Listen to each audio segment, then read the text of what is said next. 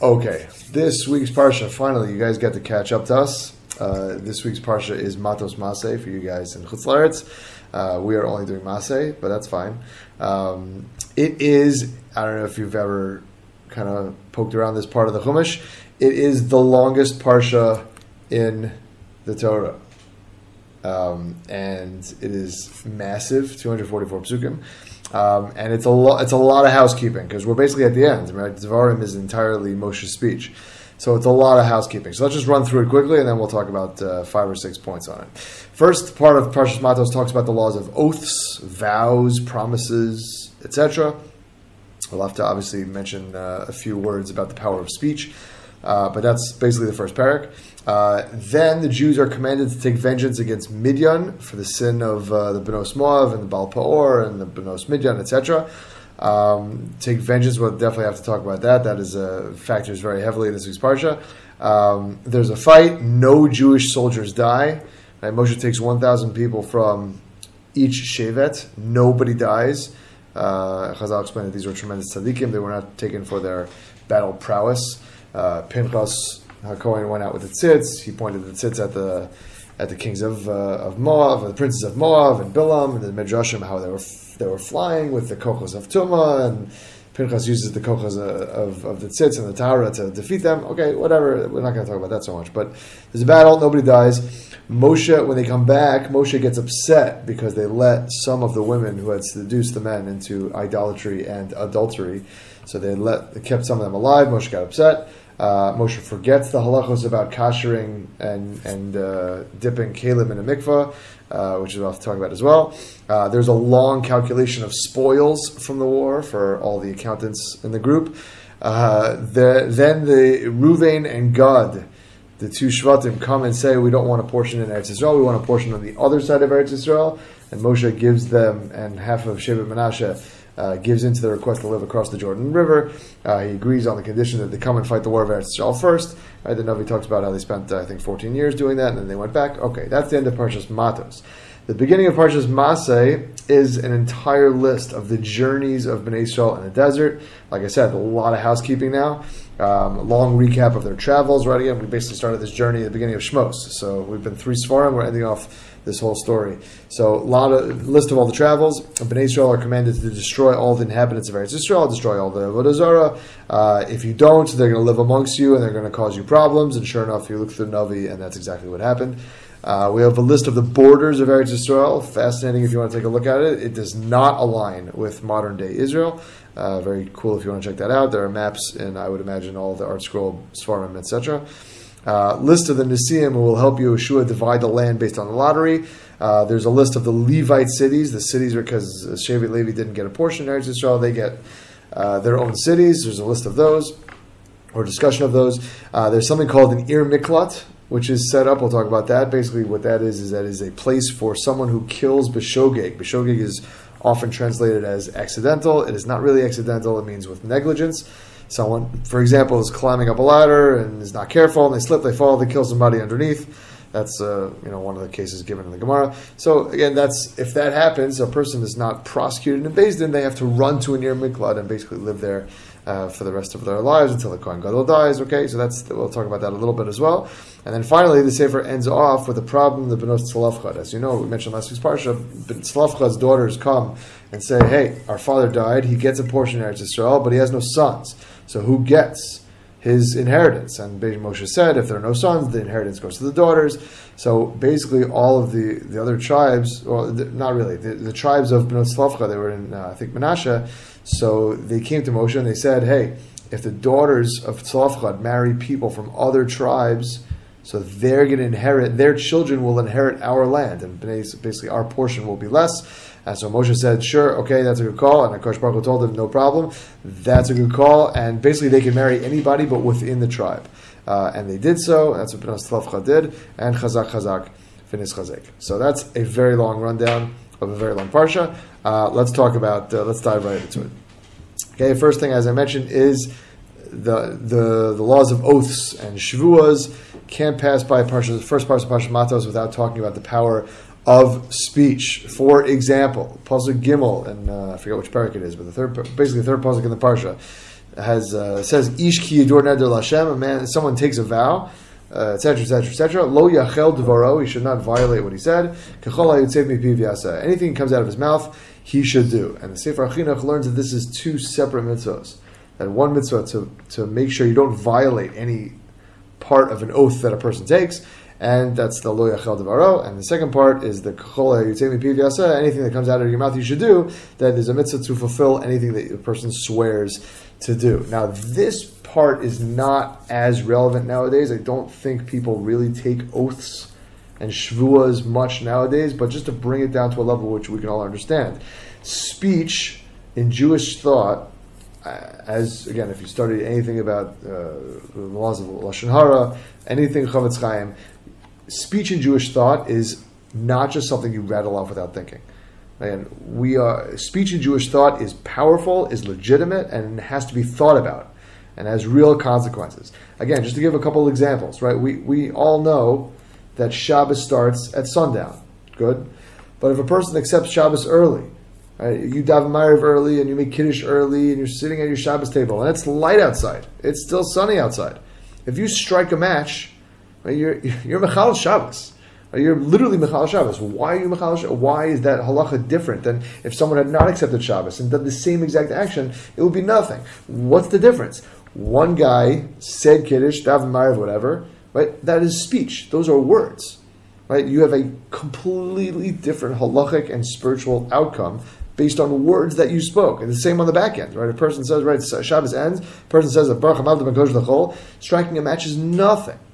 But if a person is still in Shabbos, though, so striking a match is significant. Okay, discussion if it's after Shabbos, whatever. I don't want to. That's not the point. I mean, the point is that you can change the halachic, what we call a chalos, the, the halachic ramifications based on your speech. Right? The best example, something you've thought about a million times over, but you probably never realized. Right? How does someone get married? Yes, the guy gives a girl, a, girl a ring. There's Adim. Okay, right? Fancy Gemaras and Kiddushin, etc. But what does the guy say? The guy has to say Harei at. He has to clarify right, his, uh, his intention. Right? He's not giving her a gift for her birthday.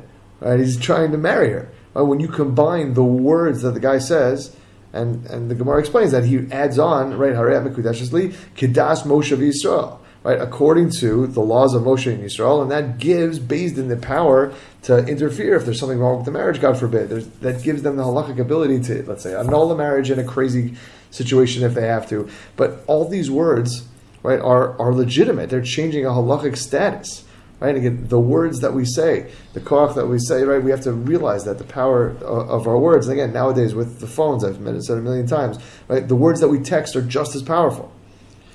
Um, even better, the Gemara has a million cases of where a person says, "Marry me on the condition that," or "This is your get, this is your bill of divorce if X, Y, and Z. If let's say I don't come back for thirty days, Gemara we're learning the Daf Yomi points out that uh, people will go out to war um, and uh, they would give their wives a get if I don't come back in thirty days or a year or whatever it is. Right? Though that stipulation, Rav Nosson Finkel points out that that stipulation is based on psukim we find later in the parsha by Bnei Gad and Bnei Ruvain. Right? It's all tied together. Right? Right on brand. Right? Speech is not something trivial that we fire off, right? These stipulations, the words that we add to our statements, has a tremendous power. It has a tremendous power to destroy, right? Uh, the Gemara points out in Erechin, uh, the Milam Masachta, that the tongue is the only limb of a person that is inside as opposed to outside, right? And it's also guarded by two guards, right? You have the lips and you have the teeth, right? Obviously, again, Chofetz Chaim wrote at length about this stuff speech has tremendous power to, to destroy. On the other hand, again, because we're never always negative in this uh, in, in, this world, right? We always have to think about the positive as well. Has tremendous power to build.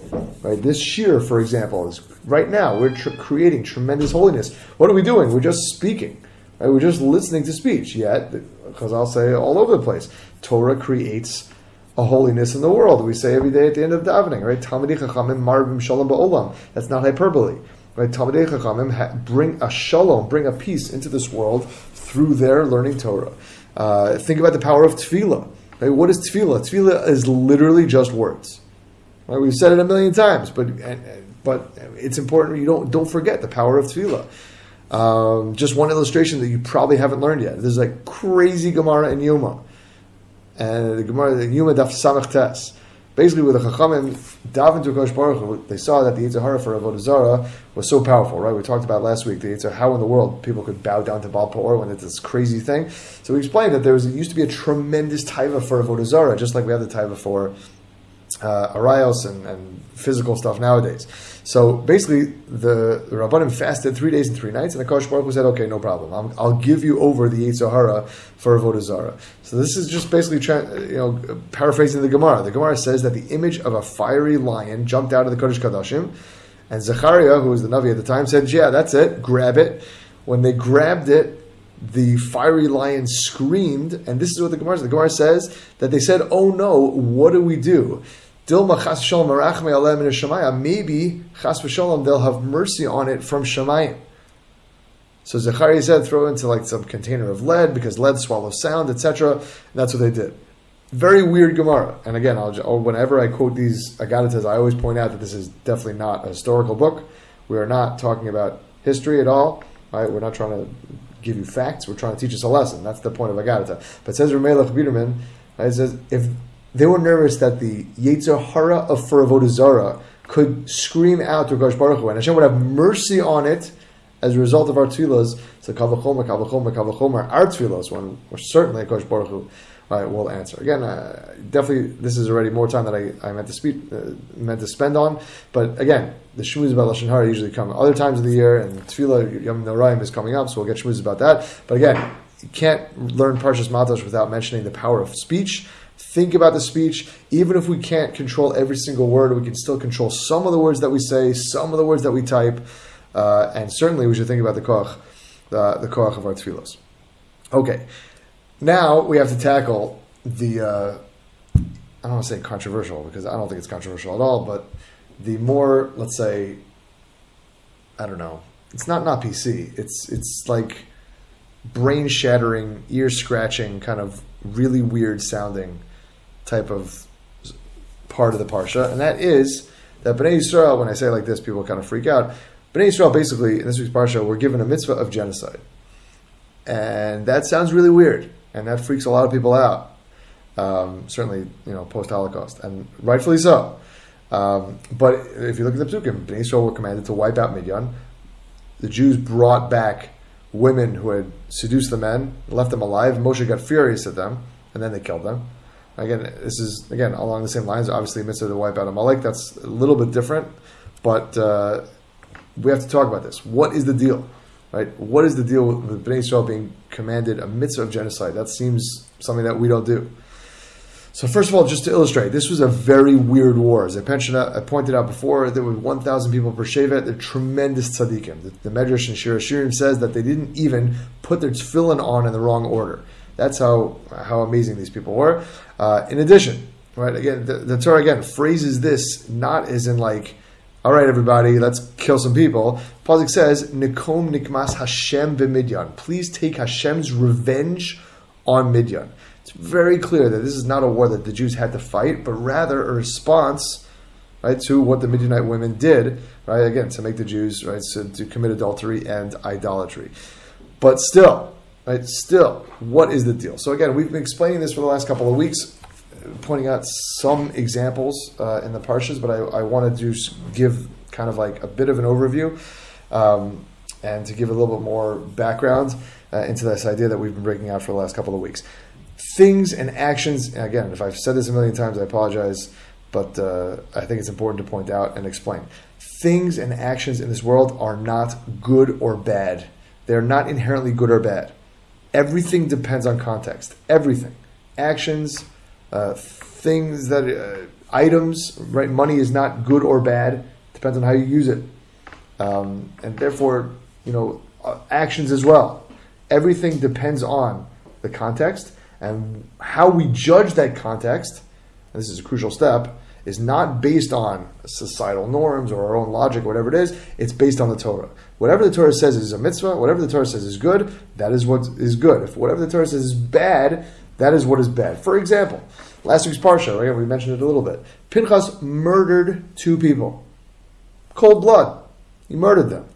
Tremendous mitzvah. Saved the plague. Akash Baruch gave him a bris of shalom. He got to live forever. Tremendous mitzvah. Obviously, 99% of murder is terrible. In this situation, it was not. How do you determine which is good and which is bad? So we use the Torah as our guide. Another example Bnei Israel use gold to build a statue to worship God. They do this twice. Once, it was the golden calf, and the worst, one of the worst sins of all time. And the second time, it was the Aron, and they put this with the Kruvim, and the whole, they put that in the holiest place in the world.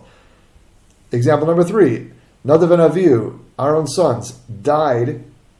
Many uh, difficult to understand why they died. Right? A lot of possibilities, but in just looking at the psukim, they brought ketores, and Hashem burned them alive. Korach and his two hundred fifty men brought ketores. Hashem burned them alive. Aaron Cohen brought ketores every single day and had no problem.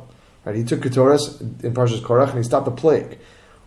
The almost the singular difference between those three examples which I gave you, and obviously this is definitely oversimplifying, oversimplifying, but almost the the singular difference between all those examples is whether Hashem commanded it or not. In option A, where it was good, Hashem commanded. Option B, where it was not good, Hashem did not command it. And again, an avodah zara is literally a strange worship. That's what it says. Right? Uh, the pasuk says by another Avihu, Asher lo tziva Hashem. That they brought an avodah zara, they did a strange worship that Hashem did not command. That's a pasuk by another Avihu. So here the same is the same thing. That when we say, "Oh, that's terrible," how could the Jews do that? We're starting in the wrong place. The place we have to start is the Torah says tells us what is good or bad. Yes, and as weird as this statement is, this is how we have to look at the world. Genocide is terrible unless Hashem commands it. Now, that is very difficult to swallow, very difficult to understand, and I will admit that after 20 years of thinking about this, I still do not understand it 100%. But we do not determine good or evil based on societal norms. If women from another nation come and seduce Jewish men and cause them to do idolatry and adultery, and 24,000 Jews die because of a plague, and the Shem Hashem is desecrated, there's a Chilul Hashem, Hashem commanded the Jews to wipe it out, to wipe them out. And that's our barometer. Now, again, it's much easier to understand when the enemy is like, I don't know, the orcs from Lord of the Rings, or like Thanos' army. Like, we're fine with that. Why are we fine with that? Why are we fine with that? That we watch that movie, yeah, kill him, uh, destroy. We're totally fine with that. Why are we fine with that? Because, for whatever reason, for whatever psychological reason, we have registered that these factions are evil. We have registered in our mind that these factions are evil. Now, from the, if you would turn it around and show the movie from their point of view, these people do not. These the or, uh, just to use examples, the orcs and Thanos' army do not think they are evil they have a cause and they're trying to fight or whatever it is. But we are much, it's much easier for us to understand it, right? So we have no problem with it when we have internalized that things are evil. Well, what defines good and evil? The Torah defines good and evil. So the moment the Torah says uh, wipe out Amalek or kill all of Midian, so then it is as difficult as it is to say, we have to view them like the orcs in Lord of the Rings. Now, obviously, those are it's, it's very I'm saying things I don't actually even truly believe it. I, I admit that I am very much struggling about this, but that's the message. That's how we have to understand it. That genocide is terrible unless Hashem commands us to do it. Again, we're going to talk about it in a minute. Shaul lost his kingdom for leaving one person alive for 24 hours. We'll talk about this in a few minutes. But that's the truth. If a Baruch commands it, so then we have to. That's what defines good versus evil. Now, again, this sounds an awful lot. Again, the way I'm phrasing it sounds an awful lot like I don't know, jihad or some other religious fanatical war. Something it sounds. Uh, the Nazis didn't really believe in God, so it's not a good example. But like, what do you say when someone's like, "Oh yeah, what's the difference between Jews kill, killing Amalekim and the Arabs killing Jews?" And the answer is as difficult as, as it is to understand, is that Hashem told us this is what we have to do. Therefore, that defines good, good, and that defines that's what we have to do. Ah, but they also claim to be told by God to do it, and the answer is, yeah, they do. So, but we're right. Ah, but they also think they're right. Okay, but they're not. Ah, but they say that they are. Okay, so that's that's in general the whole discussion between you know which religion is right, which religion is not. Right? We all have uh, Muslims, Christians, Jews all say lay claim to Eretz Yisrael. Right? All of them think that uh, they belong here. Again, th- that this is obviously not. We're not going to do this now, but this is the exact same discussion you, you, can have whenever you're fighting about religion and what is right and who is true. Right? We use, Jews, us, we use the Torah to determine good or evil. If the Torah says something is good, then it is good. If the Torah says something is evil, then it is evil. Right? We don't use any other barometer. Uh, this is again, this is even not as relevant for us nowadays. Obviously, we are not going out killing people. Right? The, the Rambam writes in Hilchos Melachim that Sancheriv with all the nations. We have no right to go kill anyone based on national, you know, nationality. So re- relax. Right? We are not. We're not. I'm not saying that we have to go do this, but that's the way we have to view. This is the lens in which we have to view the world. Right? The Torah is our lens. They, it, the Torah is our glasses. Now, having said all that, if it makes you feel any better, um, I'll give you two points. First of all, Midian started, and that Midian, not only did they try to wage war on us by hiring Bilam, but they also sent all of their citizens. Right? They enlisted the women. Right? They didn't send their armies; they sent the women and the girls right, to go seduce. They knew what they were doing. Right? So this clearly, they uh, Shmuel Goldin points out that clearly Midian was guilty of including the entire population in the war. And once you include the entire population in the war, so now you're already that's one army versus another army. Okay, so so we defeated them. And something else that might make you feel a little better, even though that's not really my point over here, is that this is Sifri. The Pasuk says in Bamidbar that the army fought the battle, Kasher Tziva Hashem as Moshe, right, like God commanded Moshe. Problem is, the Torah doesn't say what Hashem commanded Moshe. It didn't tell him which tactics to use. Right? And it's especially weird because Moshe almost immediately afterwards gets angry at them and says, Hey, you didn't listen to everything I said. So what do you mean, Kasher Tziva Hashem es Moshe? What do you mean the army did everything that Hashem commanded Moshe? So the Sifri, which again is like a collection of uh, rabbinical statements like a medrash, so he said that the law of Jewish wa- uh, warfare, and this again is also brought down in the Rambam, is that a Jewish, uh, in certain wars, they're not allowed to surround, in most wars, they're not allowed to surround the city on four sides. They have to leave one side of the city open for, to flee if anybody wants to get out of there. So you have to give the enemy the option of fight or flight. So he says that was the point. Meaning that's how they encircled or they fought Midian. There was an avenue for Midian to escape, and once they didn't want to escape, so okay, so fine. So now you're in a battle, and then what happens in a battle, right? Obviously, the soldiers go and kill everybody. Okay, but we're, we're going to try and sharpen this more because again, I, I, it's a very again, like I said, it's something that I've thought about for a very long time. I'm still not 100% comfortable with it, but let's try and illustrate a little more. The Gemara Pesachim says, and we're going to talk about first. I alluded to first Moshe's anger. Moshe get angry again. The, we'll see there are four places in, in, the Chumash where Moshe gets angry.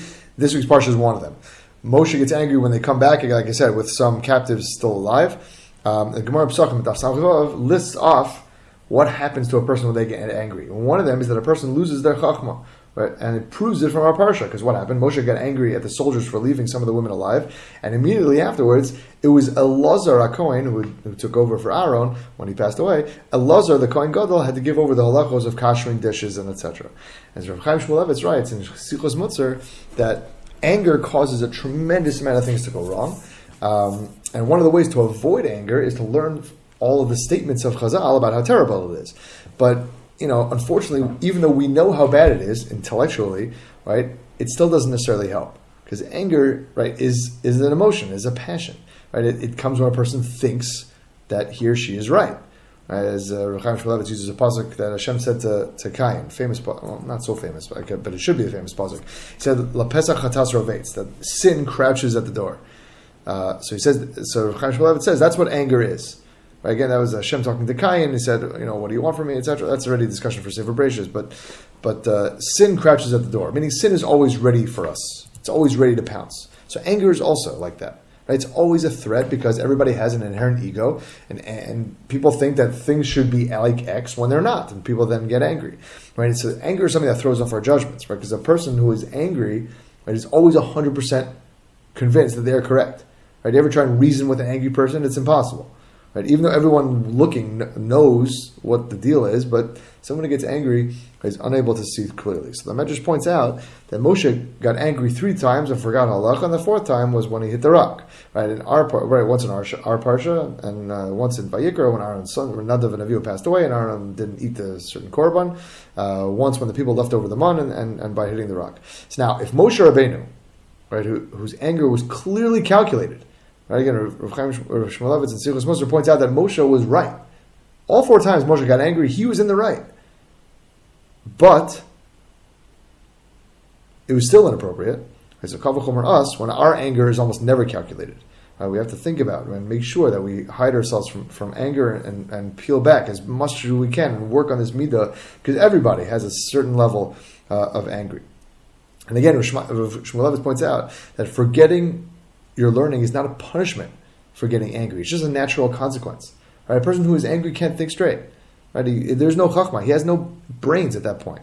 Right? It's irrelevant if he is correct or not. Right? I can think of many times in my life where I got angry and I was right after the fact, right? Not like in the moment. In the moment, I was sure I was right, but even after the fact, thinking that I was right to get angry, still, it didn't make it, it didn't help, it didn't make it right that I got angry. So just a word about anger because it is so crucial to remove that from our personality. If Moshe Rabbeinu could get angry three times, right, and three times he was correct, yeah, forget the halachos and get because of that. Says how much more so uh, all, all, of us. So the Rambam writes in the first parak of uh, Hilchos Deos that when working on yourself, right, a person should always strive for the middle road. Right? You should always try and be in the middle. It shouldn't be too let's say, uh, money loving. But on the other hand, you shouldn't hate money and, and live like a pauper, right? You should look for the middle road, right? Just to give an example. In the second parak, though, right, he writes that there are some midos where that doesn't work. Right? And Halacha Gimel, he writes that that's, that's true of anger. That a person should run far, far away from the other extreme. Right? And his language is a fascinating language. Right? He, gets, he says, Hakas, that anger, is mida rahi ad limaod. Right? It is a bad mida until a, to a lot. Right? He doesn't say it's a bad midah. He doesn't say it's a very bad midah. He says it's midah ra ad until le to me'od to a lot. Meaning he's just adding things in there. That meaning it's very, very, very, very, very, very, very, very bad. Right? Again, I don't want to. Rav Melech Biderman, we pointed out, explains that anger comes from a lack of emuna. You think things should be different, but they're not. Right? Hashem decided for whatever reason you should end up in traffic. You wanted to be there on time, but there's nothing you can do. So it comes from a place of gaiva. It comes from a lack of amuna. So if you work on your amuna, right, so you realize that everything is gamshul tova, so mamela, right, and automatically you'll end up working uh, on your anger because you'll realize that you know things are from a Baruch Hu and you won't get as angry. But another piece of advice to how to work on your anger comes from the Igeres Ramban. If you've ever read the Igeres Ramban, such an awesome little powerful volume. Uh, he says at the beginning that anger causes a person to sin. How do you avoid it?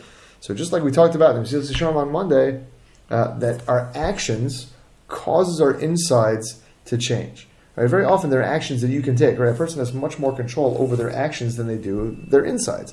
Right? Emotions, thoughts, that's difficult to control. But you, you, you, you can walk down the street. You can choose to, you know, uh, do anything pretty much. So do actions which will cause you to anger less. And says the Ramban, which action is that specifically? That's speaking softly. If you can teach yourself somehow and work on the not raising your voice, that's the action that will keep your anger uh, at bay. So that's the suggestion. Uh, just a, a, word on, on Moshe's anger, right? That speak softly, says the Ramban, uh, and that way uh, you will remove anger from your consciousness. But I, I do want to just go back to what we mentioned before about about about the war and and the, the mitzvah of, of genocide and and why Moshe's anger was justified and why Shaul lost his kingdom for not completing right the mitzvah of genocide. I think this is a very crucial point to explain. Um, again, what was the problem with Moshe gets angry at, at, at, the soldiers for leaving right a, a few women alive who had, had, seduced the men. Right, what was the problem? Right? I get it. No, Hashem said to kill everybody, but a little bit of mercy. He left a couple people alive. I mean, Right? We're, we're, Jews are told to be merciful. Merciful. Rachmanim b'nei Rachmanim. What's the big deal? Right? And, and Shaul, even harder to understand. Right? Shaul was commanded to, to wipe out Amalek. Right? He left Agag, the king, alive. It was like Chazal say it was like 24 hours, and for that he lost the kingship. I mean, like, dude, Hashem, like, give him a break. Like, he did literally 99.9999999% of what he was commanded to, and Hashem took him, took everything away from him. Like, what is the? I mean, what you read that story and you're like, how seriously are these people judged? So on the one, you could say yes, you're right that great tzaddikim are judged. The Chut and Chazal do explain, do say that, or certainly about Moshe Rabbeinu and, and others. But my Rebbe Rav Yonatan Sachs explained a little differently. And now watch this, and this is unbelievable, unbelievably powerful, and uh, I think a crucial explanation in, in, this whole story. The moment you don't follow a Kodesh Baruch Hu's command to the letter, right? So you're not doing the action for Hakadosh Baruch Hu, you're doing it for yourself. For example, or or some aspect, some element of the action you're doing is not for Hashem, it's, it's for you. Now, for example, this is not a big deal when you give tzedakah, and the reason you give a hundred bucks to the seminary is because it makes you feel good, or now you can put your name on a list of donors, or whatever. You know, okay, it's not the best level of tzedakah, it's 82% level of tzedakah, fine, okay, not a big deal. Right? Again, as we talked about, again, everything comes back to Mesilas Yesharim. Right? When we we sometimes have to analyze our mitzvos to see if we're doing it 100% or maybe we're only doing it 70%. Fine, but when we're doing it like that for, for small mitzvahs, not small mitzvahs, God forbid, all mitzvahs are big, but when you're faced with, let's say, you know, shaking lulav or giving tzedakah, okay, the worst thing, and I'm not saying this is terrible, but the worst thing you're doing is, is you're doing the mitzvah 80%. But here, what's at stake? Like, realize what's going on over here. In general, as we said, 99.999999% of murders are terrible. 99.99999% of genocide is terrible. If Hashem commands it, that we have to do one of these actions, because the people in question are Chayav Misa or whatever, okay. But the moment you deviate from that command one iota, you are no longer fulfilling Hashem's command. Now you're violating, in a very real sense, you're doing that for yourself right? You're violating the Isser of murder and genocide. So why did Shaul lose his kingdom for keeping one guy alive? Because in a certain sense, when he kept one guy alive, so that those actions that he took during the war were tainted, and now he was no longer, in a, in a, in a real sense, not entirely, but in a real sense, he was no longer fulfilling the command of Akash Hu. He was doing murder and genocide because it wasn't entirely how Hashem commanded it. Once you're acting on your own volition, so now you had the guilt of all of that murder, uh, and that's why Moshe also got ma- uh, got angry at the at the soldiers because in a, in a small sense, right, they were they were they were I don't say murdering a thousand people, millions of people, or thousands of people on their own volition. But once you deviate from that command, it's no longer the command of Hashem. So what gives you the right, right, to kill all those people?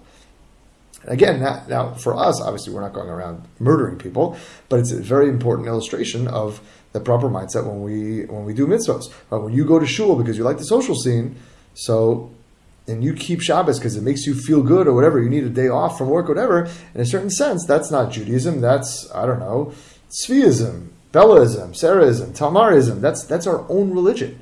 Right? When people, you know, like when people say, "I don't hold to that." What do you mean you don't hold to that? That's not. What does that mean? That's not a thing. Like, what, what religion is that? That's not. That's not Judaism. That's you're picking and choosing your own religion, and now it makes you feel good. So now, again, now obviously, certain Judaism allows for self-expression. That's not, not a conversation we're going to have now. Certainly, we can definitely we have mitzvahs that we fulfill, and our own thought process during those mitzvahs are unique. But you can't you don't pick and choose halachos. That's that's not Yiddishkeit. Right? Now, again, I'm not saying it's all or nothing. Certainly, a person struggling with tzniut doesn't mean that she shouldn't keep Shabbos. I'm not, that's not what I'm saying. But realizing that opting into some and not others, right, is not uh, is not Yiddishkeit, and that's what we're trying to say. That we're trying to focus on Torah and what Hakadosh Baruch Hu asks from us, and what the halacha say. Right? When we're missing some detail, so then then our dedication is lacking in some certain sense. Sometimes it's not such a big deal, and sometimes if we have the avera, right, uh, chas v'shalom, Hakadosh Baruch Hu tells us to do something that's normally an avera. So the second you deviate from what Hakadosh Baruch Hu tells you, so then you're doing the avera. Again, that, that's not relevant for us, but again, we should really remember that we're trying to do what the Torah says. The Torah is the barometer of good and evil. That is, again, Mesilas Yesharim writes it as well. That's what we should be focusing on. That's what we should be focusing on, uh, and not, you know, trying to figure out right, how best how best to fulfill all of Kosh Baruch mitzvahs. Okay, let's uh, let's get off that topic because it is a, very, a bit heavy. I do want to just do a couple more things here before we uh, before we close up shop. I realize we're running a little bit late, but let's. I do want to mention a couple more things. Again, feel free to, to drop off the Zoom uh, if you have to go. Let's just talk about uh, two more things. oh my gosh, swallowed an ice. That's so weird. Okay, fine. Um, Bnei Gad, Bnei Ruvain. Very, a little bit odd. Bnei Israel about to conquer Eretz Yisrael, they're about to divvy out the land, and Bnei Gad and Bnei Ruvain say to Moshe Rabbeinu, all right, we want to live on the other side of the Jordan, on the other side of the Jordan. And uh, Hashem, Moshe is really not down. They have their reasons, whatever, because they have cattle, etc. I don't want to talk about uh, the reasons. But if you look at the whole parsha, right, if you notice, right, who ended up settling on the other side of the Yarden? Bnei Gad, Bnei Ruvain, and Chatzi Shevet Menashe. Half of Shevet Menashe. What in the world is going on over here? If you look at the psukim, follow the story in the Chumash, Bnei Menashe are not mentioned until the 33rd pasuk in that entire story.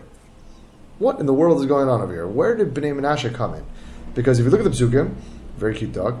If you look at the psukim, uh, Bnei Gad and Bnei Ruvain are talking the entire time, and all of a sudden Moshe is like, "All right, you guys go over there and also have Menashe." What's going on over there? Second of all, why does the pasuk call, Menashe Shevet Menashe ben Yosef? What's the point of doing that? It doesn't do that for any of the other uh, um, Shvatim. And finally, when the pasuk describes the, the land that everybody got at the end of Parshas Mate, I should quote you pasuk. It's pasuk uh, Perikalam pasuk Gedalet. It says, "Ki lakchu bnei Ruvani leveisavosam u'matei bnei Gadi leveisavosam."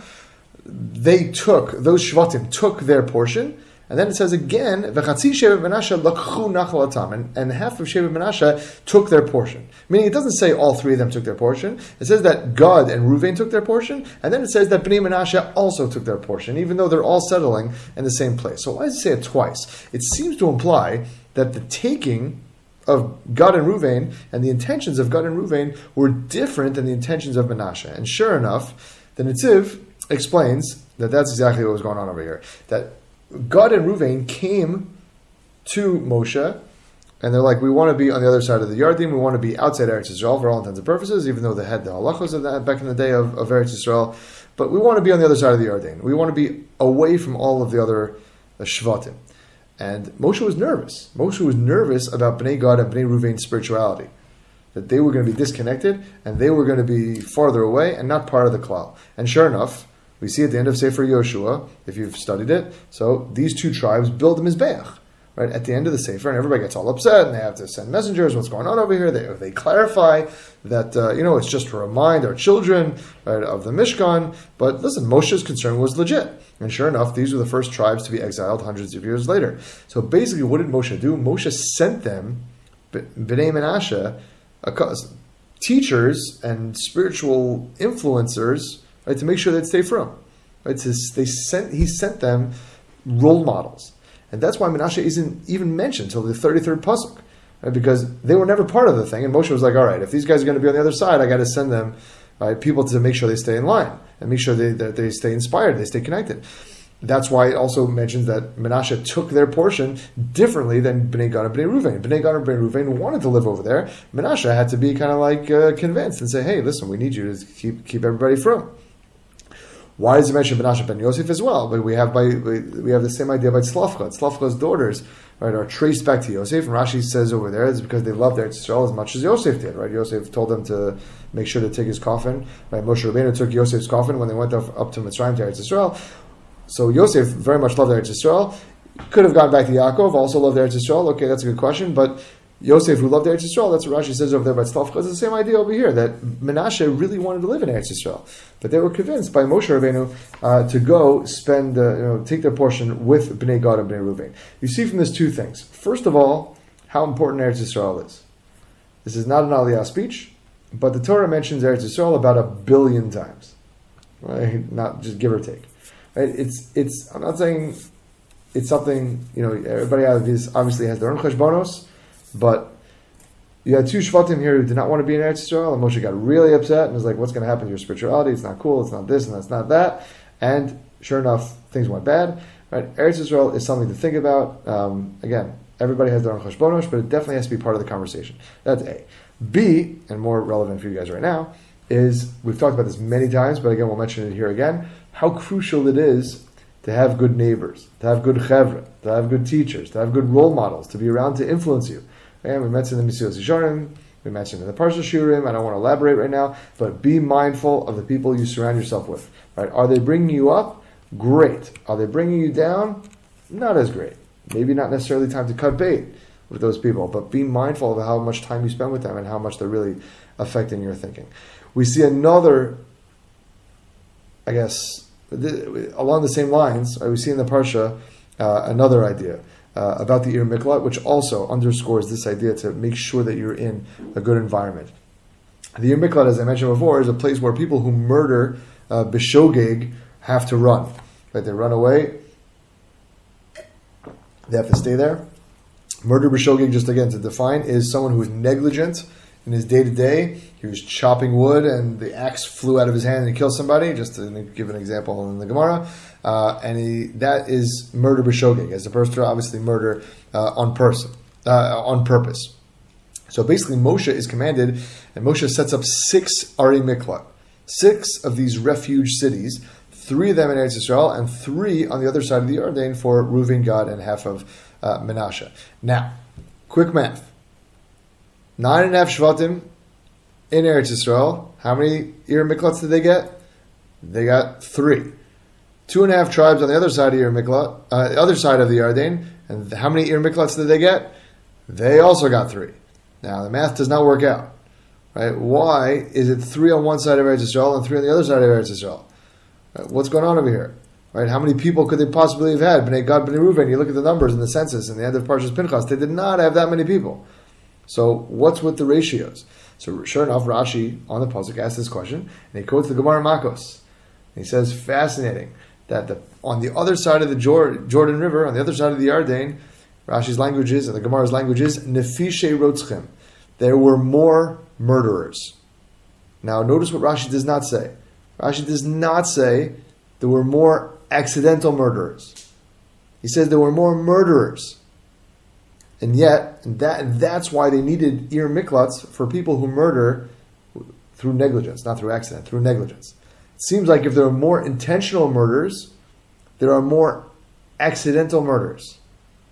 And this is what Chazal point out that when there's a society that does not value life as much as they should, so people inevitably are not careful when they're doing dangerous things, like, like I said, like climbing ladders, knocking down a wall, chopping wood, etc. Those are all examples the Gemara gives, right?